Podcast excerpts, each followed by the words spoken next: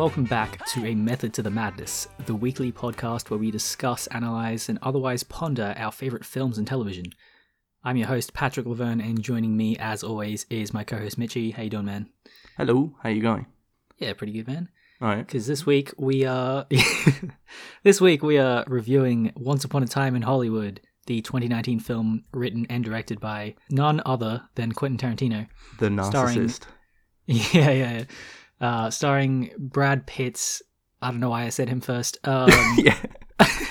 who's the other dude? Leonardo DiCaprio. That's right. yeah. Yeah. And Margot Robbie. And Al Pacino. As always- Can't forget him yeah, sure. okay. for the fucking five minutes he's in it for. Yeah, uh, there's a lot of like famous actors just sprinkled in here and there. As always, we'll go around and get our general impressions of the film. Mitchy, what did you think of this film? So, um, I've watched this film many times now. I'd say like six or seven times, and I've loved it every time. Holy shit! Yeah, yeah, I've lo- watched it a lot. Like, I keep inviting people over, and, and I'm like, yeah, you want to watch a good movie? Once Upon a Time in Hollywood. It's, it's fucking sick. You like Tarantino? You don't? No, well, I'll force you to watch it anyway. But, um, but yeah, it's it's it, it grows on me every time I watch it. Like the first time, the main problem I had with it was it was confusing, and I honestly had no idea about the whole the plot of it and the historical context with the Manson murders, specifically the Tate murders, and because you know I'm not that old and I don't give a fuck about the Manson cult, so why the fuck would I know that? And I don't think it was very clear. I don't know if it was meant to be clearer or not, and you know that's something we can talk about. But that that that bit really confused me. But once I read into it after watching it the first time, I'm like, wow, this has actually historical context similarly to his other movie, Inglourious Basterds. Um, yeah, I, loved it, and and the plot kind of it, it made more sense. You know what, what the whole lead up to it was, and then I began to kind of understand what the whole point of the movie was. And there's a lot of analysis you can do with this, and I don't think it all comes the first time. But I do like movies though that you can watch over and over again. You find new things, and that this is definitely one of those. Hmm. Yeah, man. Um, I always feel like we have, other than Blade Runner, we're always on the same page about what we think of films. Yeah, Blade Um, Runner's trash. Shat the movies is it's their lowest film too, so yeah. at least someone's on my side.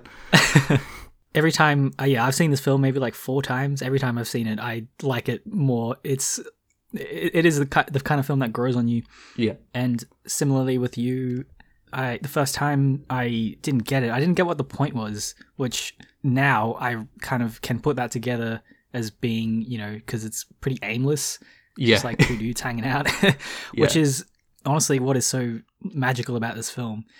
Um, it's like uh, we talked about this um off recording a lot, but about Tarantino's ethos in making films with Mm. m- a message. There are some like Inglourious Basterd and Django which have a coherent, uh, you have a coherence, an overall coherence. But what I think why I love Tarantino so much is because he's so good at cohesion and not coherence. Um, the difference is that cohesion is like a flow, like um, the component parts that lead into one another have, you know, a connection, whereas a coherence is like an overall conceit that you can take away from the film after you finished it. Do you get it? right. Okay, so sort of like a meaning or a lesson. Yeah, yeah. Whereas, Yep. You know, a, a co like his films are coherent in that the plot goes from one thing to the next, and you can see how it progresses, right? Mm. But then once you once it's finished, you're like, wait, what? Did, what the fuck did I just watch? That kind of thing. Yeah, Yeah, yeah. And Yeah. honestly, um, it's it's incredibly hard to pull that shit off. Uh, which is probably why you don't really see that much of that kind of stuff a lot. yeah, Which is why I I love this shit, man. Like Tarantino, honestly, and you know, I was saying last week about how Robert Eggers is probably my favorite new up and coming director. I think my favorite director, just in general, is probably Tarantino. really. Okay, Yeah. not Nolan. Yeah, I mean, I love Nolan, but after last night, after I rewatched this film for like the fourth time, it kind of solidified in my mind, like, yeah, Yeah, Tarantino, okay. he's the dude. Yeah. He's a character too, like the Yeah, Tarantino yeah. himself. Fuck, he, he's such a weirdo. Eh? He's just so Oh, man. strange, and like his voice, like is real high pitched, and it's like he's fucking on cocaine all the time or some shit. You know, like Yes. just super like fucking non-stop words out of his mouth. But I don't know. He's, he's a cool bloke. He, he's a bit Yeah. narcissistic, but who wouldn't Yeah. be when you're at that kind of fame? I know, and it, it contrasts a lot when you see him in these interviews and stuff, and he's like really erratic and manic. Yeah. But the dude's eh, he's an intelligent dude, and you you would never get that if you just saw any of the real life shit he's been in. Yeah. Yeah. Exactly.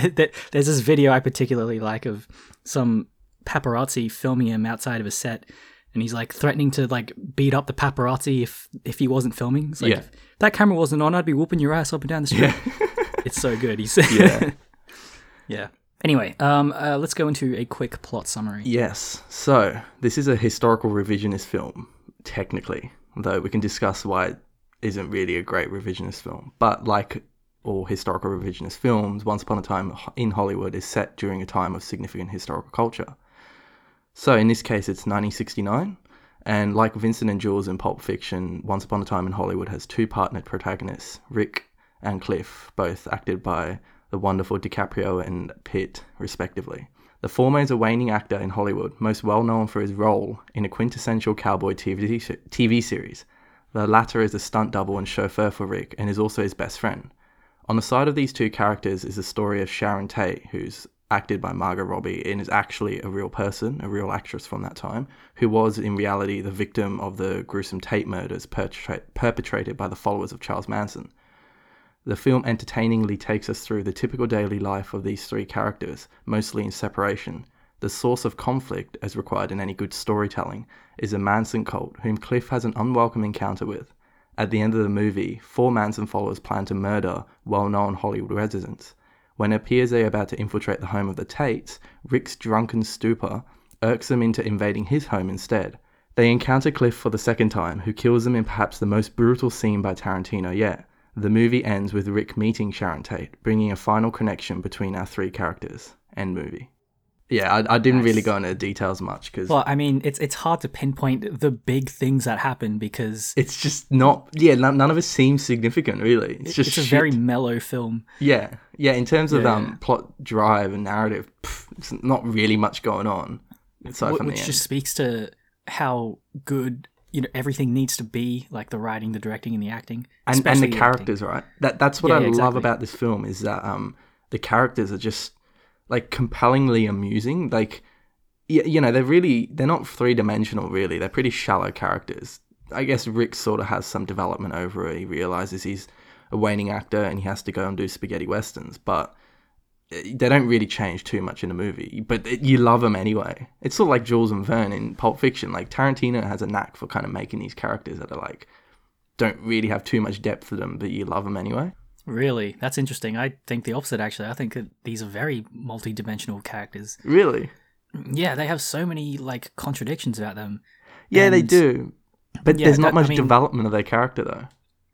Really, I th- okay. So how I think the film has momentum is through development. It's not th- there's not much plot, but every scene there is just so much character development. And you know, I think a call back to our Game of Thrones podcast that we did that never got published. Um, I, I did this. I made this comparison between character progression and character development. Right, where Yep. development is like you get more insight into the character, into the being of these people, whereas character progression is how they change as people. Yeah. Not not much character progression happens in this movie, but man, you learn so much about these characters and who they are. Yeah, okay. Yeah, Yeah, okay. Yeah. I guess that the definitely I agree with you on the progression part and that's kind of more what I'm saying is that they don't really seem to progress much, but you do learn a lot about their characters, I guess. But Yeah. even then what you learn is kind of like like it, Rick is the exception, right? Like you can't he does develop and actually progress as a character, Yeah. but the others like Cliff, like what the fuck happens with him? Like nothing. He, he he's just a hard ass ex um Nam vet that you know I don't know. Like he, he doesn't seem to have much drive really. He just lives this ascetic lifestyle. Yeah, 'cause- in, this fucking caravan has his dog, but like not much is developing with him. yeah. That's because he's a fucking loser. like it's and his only real like um, He's a mad cunt. He's not a loser. But what's what's the only like relationship he has in amicable relationship is him and Rick Dalton, right? Because he's Yeah. he's this violent, narcissistic, racist person. Like he's a deplorable guy. And but Yeah. you know, he, he is he is presented so suave and like as he's you know, on a surface level, he is a pretty he's a cool guy, right? And that is what we see Yeah. of him. He's a cool guy, but Uh, I don't know. That's that's what I mean about development over the throughout the course of the movie. There's like, like these little things sprinkled in where you're like, oh shit, he actually is just this like, you know, guy from the '60s, very um Yeah, different. Yeah, you know. yeah, yeah. Who are you? It's Cliff Booth. Just stopped in to say hello and see how you're doing. John Wilkes? Who, Cliff Booth. who's that? I, I used to shoot Bounty Law here, George. I was Rick Dalton's stunt double. Who? Rick Dalton. The Dalton brothers. No, Rick Dalton. Who's that? He was the star of Bounty Law. And who are you? I was Rick's stunt double. Rick? Who? It don't matter, George. I, I, do, I don't understand how they cl- hit that Cliff is his stunt double though, because they're fucking different heights, don't look the same. Like, I know. but I anyway, know. I suppose you can just put a mask on him or some shit. Um, so with any good Tarantino film, we stick to the feet shot of gender. Just as a quick note, there's plenty of feet shots in Tar- uh, in Once Upon a Time in Hollywood. These are some um, dirty feet of- shots though, compared to his Sorry? usual ones. They're dirty in this film. Yeah, yeah, Like, but then I- Margot Robbie's dirty feet, like, pff, And- you know, and I'm Margaret happy with Qualley. that. Sorry. And Margaret Qualley, the the hippie chick, Pussycat. Oh yeah, yeah, and her, yeah, yeah. There was, a, yeah. Also, I don't know if this was a thing before I get into what I actually want to talk about, but I feel like some of the acting in it was so deceptive. Like, so you know how Sharon Tate, or Margot Robbie's character, is trying to get into the cinema, Yeah.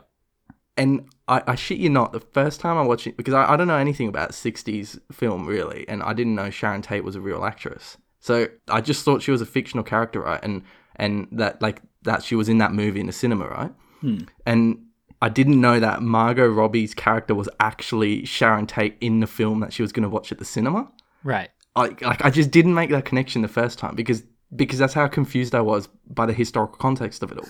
So you And just thought she was having a really good time in the cinema. Yeah, and I thought that she was faking her way in.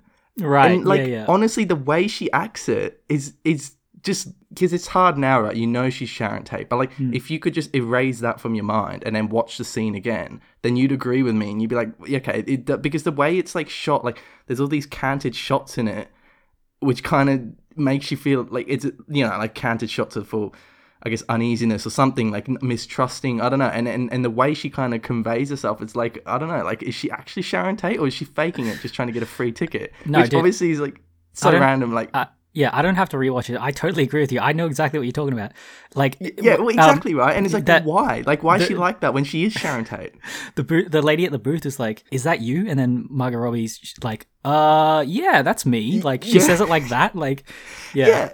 Exactly, and and then the other time this kind of acting happens is when they're um when Pussy and the other other hippies at the Spahn Ranch claim that George is all okay in the house, Hmm. and and the way they say it is like, oh fuck, we don't want you to go in there because we actually shanked him and he's dead in a bed or something, and he goes in there and he's fucking caxed out and he's all good, like, y- you know, again, like the way it's acted is kind of like it's it seems very deliberate, like the script writers or Tarantino himself told to act like that. that that scene for sure was deliberate. That was that was like a ten minute joke. That's that's what that was.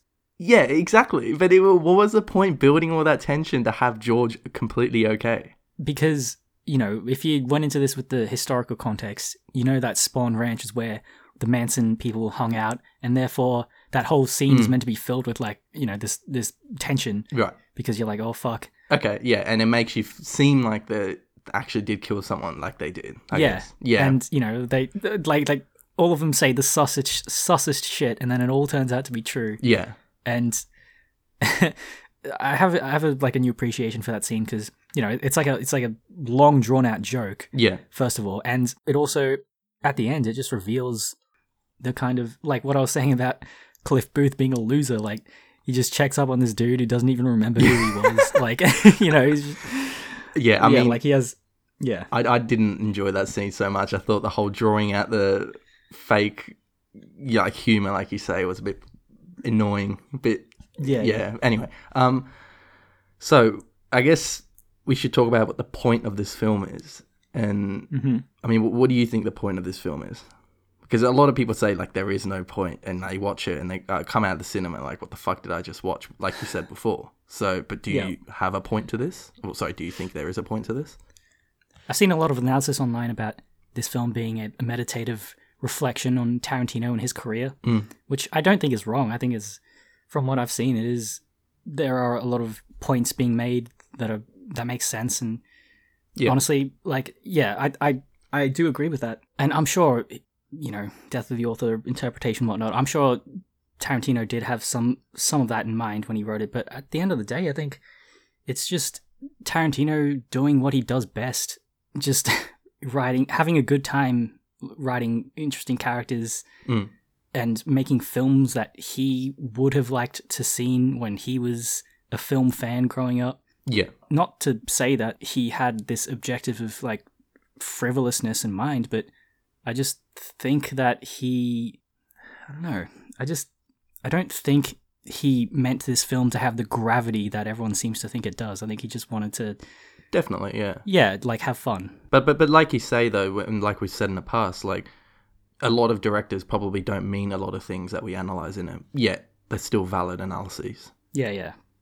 And like, but definitely, I, I'd agree with you there. I think what Tarantino's intention was was just him having fun, like, and like a lot of people say, just jerking himself off over his previous movie movies um, about his whole filmography, and it's also sort of a love letter in a sense to the past Hollywood. Because that's what inspired him, this '60s Hollywood, right? Like he, he hmm. does actually talk about it a lot in interviews, and says like Hollywood was so much better back then, blah blah blah. And he's kind of just reminiscing in a sense. I don't know how much he grew up in actually in the '60s. I don't.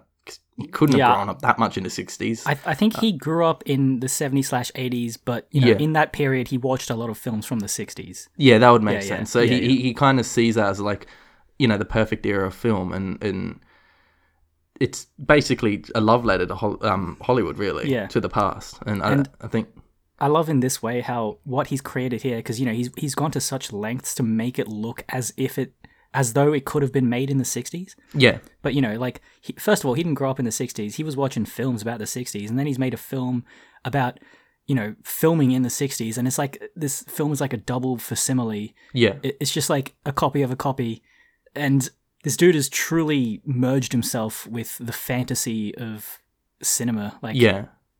you know, S- Speaking of like the whole film in a film thing, I, I like it because um because obviously there's a lot of um references to his previous films, like the whole Fourteen Fists of McCluskey that Rick Dalton acts in is obviously a reference to Inglourious Basterds, how he stands up on a thing and flame flame flame you know whatever flamethrowers a bunch of Nazis. And Yeah, yeah. and like the interview right at the start of the movie is actually a set from Django Unchained, and and and all of these things are kind of references to his previous films, right? So what it does to me is that it makes the film, this film, Once Upon a Time in Hollywood, feel more like it's reality because uh, all his other films are kind of absurd, right? Like a lot of shit happens in it in the narrative and stuff, and it's kind of like it's it's it's very like story like like it doesn't happen in real life. Like the amount of gore there is, Yeah. and one guy killing like a hundred people, like that shit never happens, right? It's, it's very Hollywood, very film. But in this one, nothing really happens that's like absurd. Like a lot of it is just like it could actually happen in real life. It's just these bunch of people walking around and the story about like a sad actor and stuff, right? And hmm. and what I like about that is that it accentuates the violence at the end of it so much better that I honestly think that's like the most brutal scene that Tarantino's ever filmed. Because hmm. you kind of feel because only four people, sorry, three people die in Once Upon a Time in Hollywood, right? Those three hippies. But normally we're used to seeing so much gore, and it's kind of like it's kind of like building up to the end of it, right? And it just makes it feel so much worse because you kind of rel- you feel like the people are more real because at the end of the day they're the Mansons, which were real people, but also the whole idea that this whole film doesn't have much going on in it in terms of violence, and then it's all pent up at the end, kind of makes it feel more legitimate. Hmm. I also like how that structure and, and saving that hyper violence till the end that pl- plays into, you know, that analysis of this being a meditation on his career. Yeah, Because, you know, one of the things he's always criticized about is the use of violence in his films. And if you're one of those people with that kind of sensibility, and I don't know why you'd still be watching his films if you didn't like him, but like just imagine like you're watching this film and you you know you're two and a half hours in, and you're like, oh man, like wow, this dude's really you know grown up. Like he, he's shown some, he's shown restraint. He's he's seems really mature now. And then at the last ten minutes, this outburst of like super fucking realistic violence. Yeah, Like yeah, yeah. I, I um, It's great. It's it's it's it's some good shit. It's yeah, It's um, and I, I like the irony in it because uh, the whole motive of the hippies when they're in the car discussing why they're going to do it, the Mansons, they're like, oh, you know, why don't we kill the people who taught us violence? Which is obviously severely ironic because you're using violence to kill people who taught you violence. It's hypocritical, and it's kind of like a dig at all those dickheads that have a go at, well, not necessarily dickheads, but people who object to Tarantino's way of directing with its extreme gore. It's like because obviously those Mansons are killing the people that taught them violence, which is sort of like killing Tarantino in a sense, right? And then he fucks them over by hmm. just brutally killing them. so like I don't know. I, I mean, I kind of like the idea that he's kind of having a dig at those kind of people. Yeah, and from from those characters' perspective, they're like very, you know, I guess ireful toward Hollywood, and yet that that dude, the Tex, he's like a fan of uh, Jake Cahill, the character that he played. It's like I can't believe that was Jake Cahill. I used to have him on my lunchbox. Yeah, that was so fucking like like you know they hate them so much, but then they love them at the same time. Like, yeah, which yeah. which is you know I think um so I used to work for this other group of guys um on their podcast. Mm. Uh, my boy David over at DCM Works does great film analysis podcast. I was listening to their episode on Hollywood, and he said something really interesting, which was just how you know basically what you said about it being a love letter, but he articulated it like it's this kind of naive nostalgia for this time of homogeneity in filmmaking Mm. because you know nowadays everyone's got a camera everyone's a fucking movie star you know Yeah. but, but like back in those days it's it was a completely different thing it was, it was this homogenous kind of culture you know yeah, what you were either in into the film world or you weren't Mm. And you know th- this film is it being a film about films just it expresses that through all these characters coming together to watch you know for example like that show at the end. They all sit down at what like 7.30 at night to watch this one show and it's like kind of gives this sense of community you know like a simpler time when everyone just you know ha- had this one thing in common kind of thing. And yeah i know that just speaks to that's just reflected in for like for example tex you know being a hating Hollywood yet being a fan of Rick Dalton. yeah, It's just like this, yeah, this naive enchantment with you know the the, the old ways of filming and yeah, yeah. films definitely. in general. I guess, yeah. All right, what's the matter, partner? It's official, old buddy. Well, has been. What are you talking about? What did that guy tell you? Told me the goddamn truth is what he told me. Whoa, whoa. Hey, I'm sorry about that. I'm sorry about that. here, put these on. Don't cry in front of the Mexicans. Now, what's got you so upset, man? Well, coming face to face with the failures that is your career ain't worth crying about, then I don't know what the fuck is. All right, that guy in there turned you down? Wants to help me get into Italian movies. Well, then what's the problem? I gotta do fucking Italian goddamn movies. That's a fucking problem. So, um, to me, what I like about this movie is the whole historical revisionist side of it. So, n- now that I figured out that the whole thing is based around the Tate murders, and I, I I really like the idea that kind of these fictional characters that Tarantino made, Rick and Cliff, are sort of like the heroes of Sharon Tate in an alternate universe. Because when Rick Dalton comes out, superb acting with- by DiCaprio when he's all drunk, drinking the fucking cocktail out of the um the mixer and, and tells him to fuck off. He's like, so good at Yeah, he- acting drunk. you know what? I, I read some dumb fucking post the other day that was trying to justify that Matt Damon was a better actor than DiCaprio and, and Brad Pitt. in what context? Like, just in general, Matt Damon is a much better actor than Leonardo DiCaprio and Brad Pitt. Because apparently Matt Damon, oh sorry, Leonardo DiCaprio and Brad Pitt are sort of like typecasted into these weird roles where they just have to do extreme acting, but like Matt Damon does like really homely domestic shit where he's just like Right. a family dad kind of thing, which is which is true, but like I mean, is is that not him being typecast what he's good at? yeah, exactly. It was it was such a hypocritical post. Plus, I don't know. Matt Damon doesn't have like scenes where he just you know exceeds the expectations of actors in the modern world. You know, Yeah. like you know he's just he's just an all around decent actor, but like DiCaprio just does some shit that's just fucking phenomenal. Anyway, so when when he comes out, it's it's kind of cool because he's like kind of changing the course of history, right? Because they were going to go to the Tates. That's why um Charlie Manson actually scouted out at the Tate's house halfway through the movie when Cliff's on the roof fixing the antenna. Yep. So that's meant to be Charlie Manson, and like their intention. So so up until that point, it's sort of following what history did, right? Because that's what really happened. Charlie Manson scouted out. Um, the quotes that Tex says about making it all witchy and stuff were legitimate things that Charlie Manson said to them when he told them to kill the Tates. And then DeCap, well, sorry, Rick comes out and kind of like saves the day almost, you know, like like we were expecting this to happen, this disaster that did happen in our history, and then Tarantino comes along and kind of like reverts that and changes it to a different course of history, and then absolutely shits on the Mansons by just slaughtering them. Hmm. And I, I, I like the whole idea behind it because it kind of shows us a world in which this terrible these terrible murders didn't have to happen, and it also kind of shows us the life of Sharon Tate in a different sense that it's not we're not concentrating on her as a victim of the Mansons because that's mostly what people care about. You know, we're actually concentrating about her and her acting career and how successful she was as an actress. Hmm. And for people who think that's not true, I think it is because Debra Tate, Sharon's sister, was actually on set during the whole production of this and kind of validated Margot Robbie's acting to ensure that she was similar to her dead sister. Right. So Tarantino was very considerate about it. He wasn't being like, you know, like he seems like the kind of guy that's kind of a dick sometimes, but he was actually honoring Sharon, Sharon Tate, in my opinion. Didn't Hence why Debra Tate was on set. Didn't offer the same consideration for Bruce Lee though. Yeah, but Um, he didn't I- die in a tragic event. yeah, yeah, no.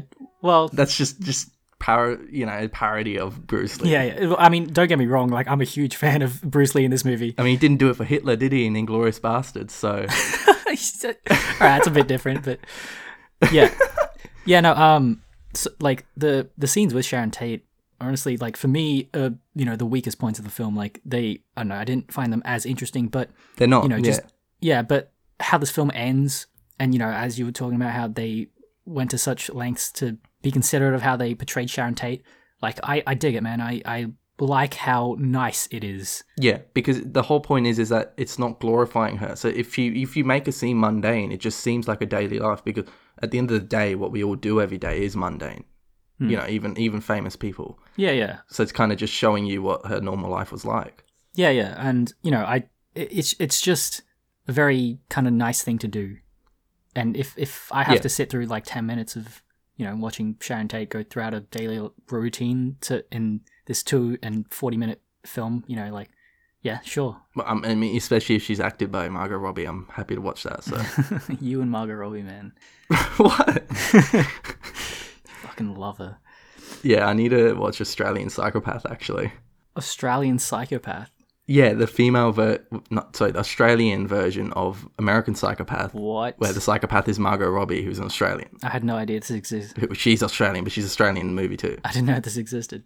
Yeah, yeah. There, there- there's like scenes where it's exactly the same. You know when um Christian Bale's peeling off the face mask in the mirror, and it's kind of like symbolizing you know his masked self and all that. Like Margot Robbie does the exact same thing in that film. I don't think it's nowhere near as good, but I just want to watch it. Yeah, interesting. one last thing for me. I've tried to kind of like I think well, I try to kind of bundle up what the meaning of Tarantino is. You know, like what what kind of stuff he does. And I think we can kind of well, what I would safely pin it under is absurdism, hmm. where there's not much meaning, and it, it, absurdism is basically a philosophical outlook on life, similar to what's it called, Ni- nihilism? How do you say it? Nihilism. Nihilism? Nihilism. yeah. All right. I added it right the second time before you said it, just for the record. Um, but yeah, the the absurd, by definition, refers to the conflict between the human tendency to seek inherent value and meaning in life and the human inability to find any in a purposeless, meaningless, or chaotic and irrational universe. So similar to, I guess, the kind of it's got similar undertones to what we were discussing in our Uncut Gems podcast and Lovecraft kind of ideals, where the whole idea is is that there is no meaning in life, so kind of enjoy it as it is. While some people try and really pin meaning on life and, and like try and elaborate on things that are very important, like consciousness or or animals' lives or whatever. You know, like like. But in in terms of absurdism, you kind of just don't care about that. And and it's like, what is the point of it all? There isn't. So let's just have fun. And I think kind of that's that's kind of what Tarantino goes for because a lot of his movies seem like they do have meaning. Like Pulp Fiction's a good example, mainly because I watched that recently. But Samuel Jackson's character Jules was always going on about the shepherd and the flock, and you know, like it, it seems so meaningful, but then when you kind of read into it, it's not a great deal of meaning in it, and it's just what Tarantino is trying to do is it's almost like he's kind of taking a piss out of getting meaning in film. Hmm. Yeah. and those that like and a good example of that is that the Mansons in Once Upon a Time in Hollywood they are seeking meaning right? Like they think they've got the answer to it all the cult themselves. They've got these ideals that think you know they think they're everything and they know everything and they, they've they're set in life. They've got a meaning. And what does um, Tarantino do? He just kills them and or that makes them seem nonsensical makes them seem stupid and kind of like shits on them as murderers, but also as people who think they have meaning. Yeah, I like uh I like how absurdism manifests in Pulp Fiction, just all the Yeah, chance random stuff that happens, like the very um Yeah. unlikely stuff. Yeah. yeah, yeah. I, I, yeah, I was actually going to say that. Yeah, the, the unlikely things like um, The bullets.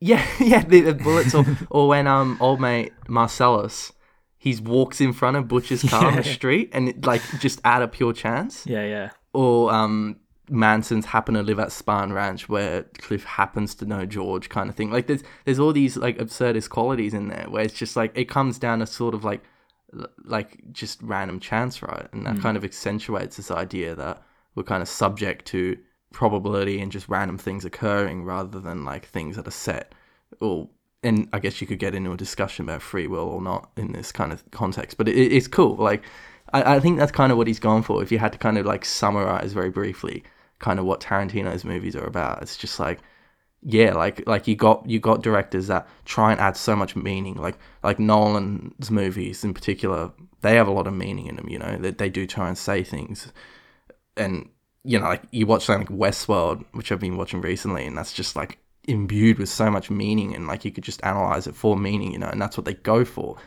But the absurdist response to that kind of thing was like, well, what's the point? Since we're all going to die anyway, let's just have fun and not bother with such meaning. I like how the historic revision in this film is very much aligned with that absurdist ethos of how, you know, they go to the wrong house. They go to the house next to Sharon Tate. Yeah, And it's like, yeah, that could have happened, you know.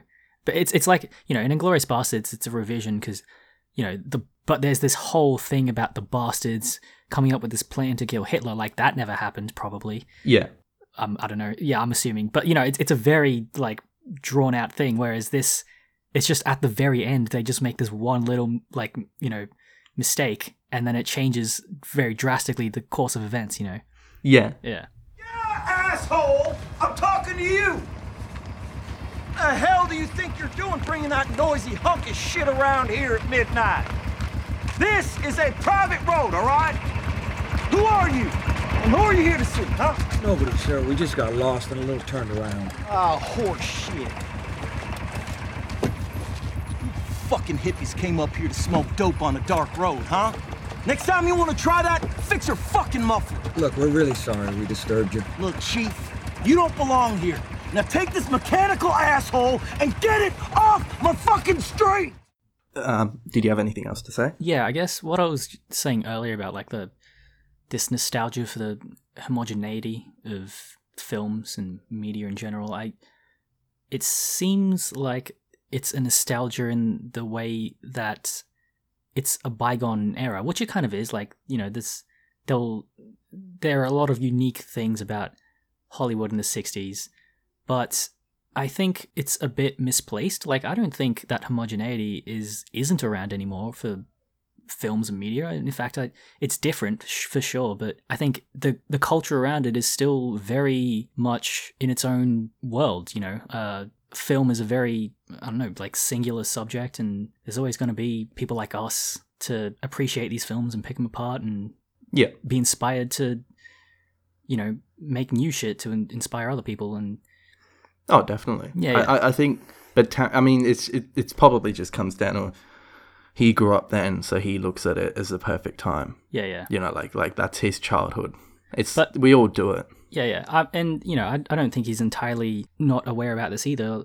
For example, the guy who plays Charles Manson is the guy who also plays Charles Manson in Mindhunter, is it? Yeah, Yeah, which is a very, you know, modern show. And the lead actor in the cowboy show Rick is in is Timothy Olyphant, who's the lead in Deadwood, a you know, a modern TV show about uh, about the Wild West kind of thing. Oh, really? Yeah, yeah, yeah. Right. Like there's Okay. a bunch of shit like that in the in the film of Tarantino, still very much acknowledging the continuing presence of this kind of world. Yeah. And yeah, I don't know. I, I, it's- it's- yeah, I don't think um he he just loves the '60s and you know like reminisces. I don't think he's necessarily looking down upon the current generation. Oh no, not at all. Yeah. Yeah. Alrighty, I think we'll wrap it up about there. Mitchy, do you have any recommendations for this week? Well, I don't really have anything related to this particular movie, but last week we, rev- we reviewed Robert Eggers' The Lighthouse, right? And uh, I think we had a discussion about the three directors, the three big horror directors that are kind of emerging recently. And I know you've seen this, but I watched Get Out a couple of days ago Oh yeah. by Jordan Peele. And I thought it was a really good movie. It kind of introduces a bit of contention into which one's my th- favorite out of the three directors now, but I'm on board with him as much as I am with Robert Eggers and Ari Aster. So, gonna watch Us soon, and yeah, if you if you want to get into more horror stuff related to The Lighthouse, I'd definitely recommend Get Out. Fuck yeah. Yeah, I'm also a huge fan of both of his films. so, in the vein of, I guess, something relevant. so, there's a long line of movies that have Once Upon a Time in the title. Uh, there's Once Upon a Time in America, Once Upon a Time in Mexico, Once Upon a Time in China. And obviously, this film is uh, a riff on that, as like a kind of spoof, I guess. I've only seen Once Upon a Time in China with Jet Li, which from my memory wasn't too bad. I don't know, but yeah, I'd, maybe you'd get some more insight if you'd watch those films. Maybe they have some sort of connecting thread through all of them that Tarantino is commenting on. Maybe, Interesting. yeah. Other than that, Easy Rider is a film from the '60s, uh, just about like a road trip movie, mostly about like you know people on a road trip talking. I don't know. I, I assume it had to be an influence on on Hollywood and you know Tarantino, and it's the first film Jack Nicholson was ever in. So yeah, Interesting. yeah. Yeah. Okay. I mean, yeah, and the obvious. If you like this film, just go watch more Tarantino films. Yeah. They're all great, in my opinion. I reckon Inglourious Basterds. It's my favorite out Yeah. of the others. My favorite is Django. Django's pretty good. It's most critically acclaimed too. Oh, is it? Yeah, I think it won the most awards. Maybe Pulp Fiction did it as well. I don't know. Yeah. Cool. Where can people find us, Mitchy? So people can find us on Spotify, iTunes, SoundCloud, YouTube, or Stitcher. And if you have any questions, please send through an email to mail at amttm.com or visit our website at amttm.com for more details on our other pages such as Facebook and Instagram. All right. So next week, what are we doing, Mitchy? Apparently, Avengers Endgame. I assume Endgame. Hell yeah, boy! Why are we doing this? Ba ba ba ba ba. Dude, fuck yeah! I'm so excited Why are we doing this though? because I know how much you love the Marvel Cinematic Universe. So I'm doing this for you. Uh, yeah, okay, righto. But yeah, thanks for listening, and uh, we'll catch you next time. Bye. 317 at KHJ. Totally intense. That's me, the real Don Steele, Simon and Garfunkeling, Mrs. Robinson.